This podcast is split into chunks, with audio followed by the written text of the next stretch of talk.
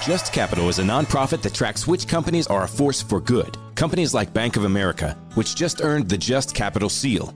Bank of America is ranked number one for ongoing commitment to their workers with initiatives like Sharing Success, which awarded 97% of their teammates additional compensation, nearly all in stock. This is the program's seventh consecutive year, awarding more than $4.8 billion in total. Visit justcapital.com to learn how a just business is a better business. Furnished by Just Capital. You uh, transferred into Kentucky from Penn State. You win the starting quarterback job. Did the season go maybe even better than you expected? No, I mean I had high, high expectations for our team. I knew we had the players to have a really good season, but um, for it being my first year as a starting quarterback, um, there was definitely some butterflies and some nerves before the season started. But I really started to calm down and kind of come into myself as a player, kind of midway through the season. And I since then I've I've only gotten more confident and more comfortable uh, at the position. Well, if I remember right, you put up some pretty big numbers early last season, didn't you? Yeah, I, I did, and I, I, still think that even with those numbers, they could have been better if I was a little more um, just confident and comfortable again, just uh, with where I was and with my game, and. Uh, I think it takes a good five, six games as a starting quarterback at this level to kind of feel that. And um, even though I did have those big games, I think they could have been bigger. Where do you feel like you need to improve going into the season? I'd say um, one thing would probably be decision making. Um, the interceptions, I want to lower those, whether that means um, making better throws or making better decisions. Um, I want to get backs more catches. Um, when a shot's called, doesn't mean that you have to take that shot. Sometimes you got to come down and, and take a check down. And then just with accuracy, uh, making sure my lower body is connected to my upper body, having my mechanics down pat so that I can put myself in the best position to make accurate and uh, good throws.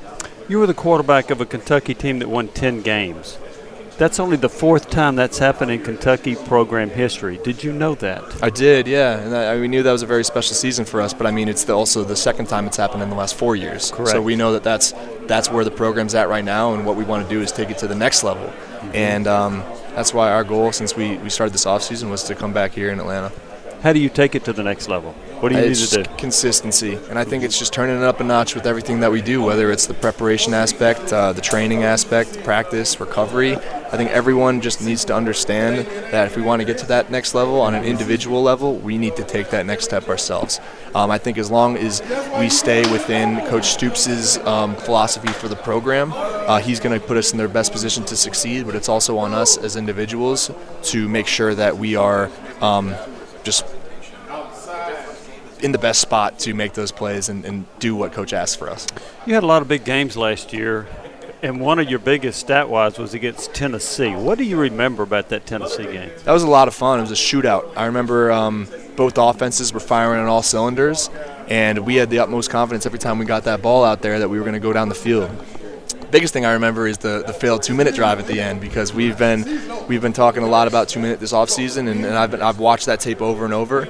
And at first it kind of made me wince but uh, now I love watching it because I know that I, you have to watch that kind of stuff to get better as a player and understand the decisions that you're making so that the next time you're in a situation like that, it can come together. And it was cool to see a two minute drive then come together later in the bowl game that season where we capitalize on it and win the game. But um, excited to play them again this year. Great team if memory serves, I think Kentucky had the ball like 45 minutes in that game to Tennessee's 15, something I, like that. I think we had a, like 101 snaps or something. Yeah. It was insane. um, but uh, I mean, that's just sometimes what it takes, you know. Did you throw at Kentucky's pro day? I did, yeah. It was a, so this offseason they changed the rules where they allowed some juniors to, to throw, and we didn't really know how it was going to work until a couple weeks before. But uh, I had Demarcus Harris out there catching for me, Was going to be a fifth year senior for us.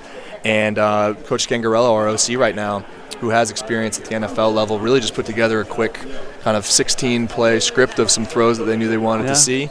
Um, got out there throwing an NFL ball, which was cool and uh, did pretty well. It was fun, and it was definitely an interesting environment to kind of have all those yeah. scouts and those eyes on you. But I felt comfortable, and um, I'm really, really um, pleased with how it went. You mentioned you know offensive coordinator last year. You had Liam Coen.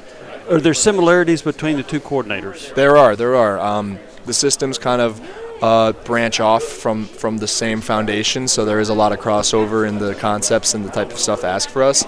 But there is new terminology and there is new new plays, and Coach Skangs is able to cook up some awesome stuff. So I'm excited to to to rip the ball this year in that offense. We got some awesome players and some awesome plays and a good play caller, Um, love Coach Coen, and I'm excited to see what he does in LA. But uh, it's Coach Coach Skang's time now, and we're ready to ride behind him. You got a pretty good running back riding behind you, Chris Rodriguez. Oh, yeah. Tell us about Rodriguez. Chris is awesome. I mean, he's if you look at his stats, I was looking at the SEC like all-time rushing stats. Like he's got a chance to like be up there with some really big names. I mean, he's he's he's been an awesome player. He's he's I don't think I've ever seen him go down on first contact. Like he's going to run some people over. He's going to he's going to make people miss, and uh, it's always nice to kind of lean back on a running back like that, especially when our offense relies heavily on the play action pass. Um, when you got the run game going, that's just when when the uh, the big shots open up. Who's harder to tackle, him or you? I gotta say me. I mean, I gotta have the confidence myself.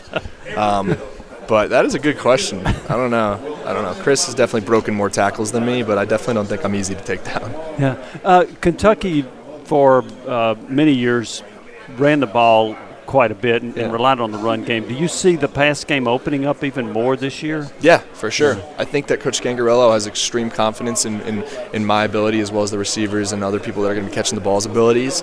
And um, I mean, it's going to take, it's going to depend on the game and the game plan and how, how the flow of the game goes. But I do think that we're going to open up in the pass game a little bit more this year. Now, when you were at Penn State, that's football school. You go to Kentucky, and they like their basketball at Kentucky. But do you see the football, the the, the passion of the football fans at Kentucky? hundred percent. I mean, that's I, I didn't really know what I was walking into with the energy. I mean, Penn State's fan base is, is pretty crazy, and I was thought maybe I'd get a little break from the fan base at Kentucky, but uh, no, they're uh, they're just as passionate and they're just as crazy and they're amazing. They, they bring the energy for every home game, and and I, I, the support that I get is just absolutely unmatched. And um, they can love their football and their basketball. One more thing, uh, Mark Stoops has brought tremendous consistency at Kentucky, which which they had not seen before. What uh, tell us about playing for Coach Stoops? Coach Stoops is awesome. Ever since I started getting recruited out of the transfer portal and getting to know him, I can understand just just how easily he gets guys to rally around him. Um, he's a player's coach. He's someone who's going to command respect, and he'll give you respect as long as you give it to um, give it to him. And um, just an awesome dude who I know is going to be putting us in the best positions to succeed um, in everything that we do. Well, we appreciate it. Good luck to you. Thank you so much. Movies, TV shows, books, podcasts, and more. It's what women binge with Melissa Joan Hart and her friend Amanda Lee. we have Lauren Bosworth with us. Yay! The Hills. So, what is like your number one question from fans? The primary question I still get asked was, "What is it real?" In 2024, to me, is a surprising question to get because I feel like everybody has been through the reality TV gauntlet at this point. What women binge wherever you listen.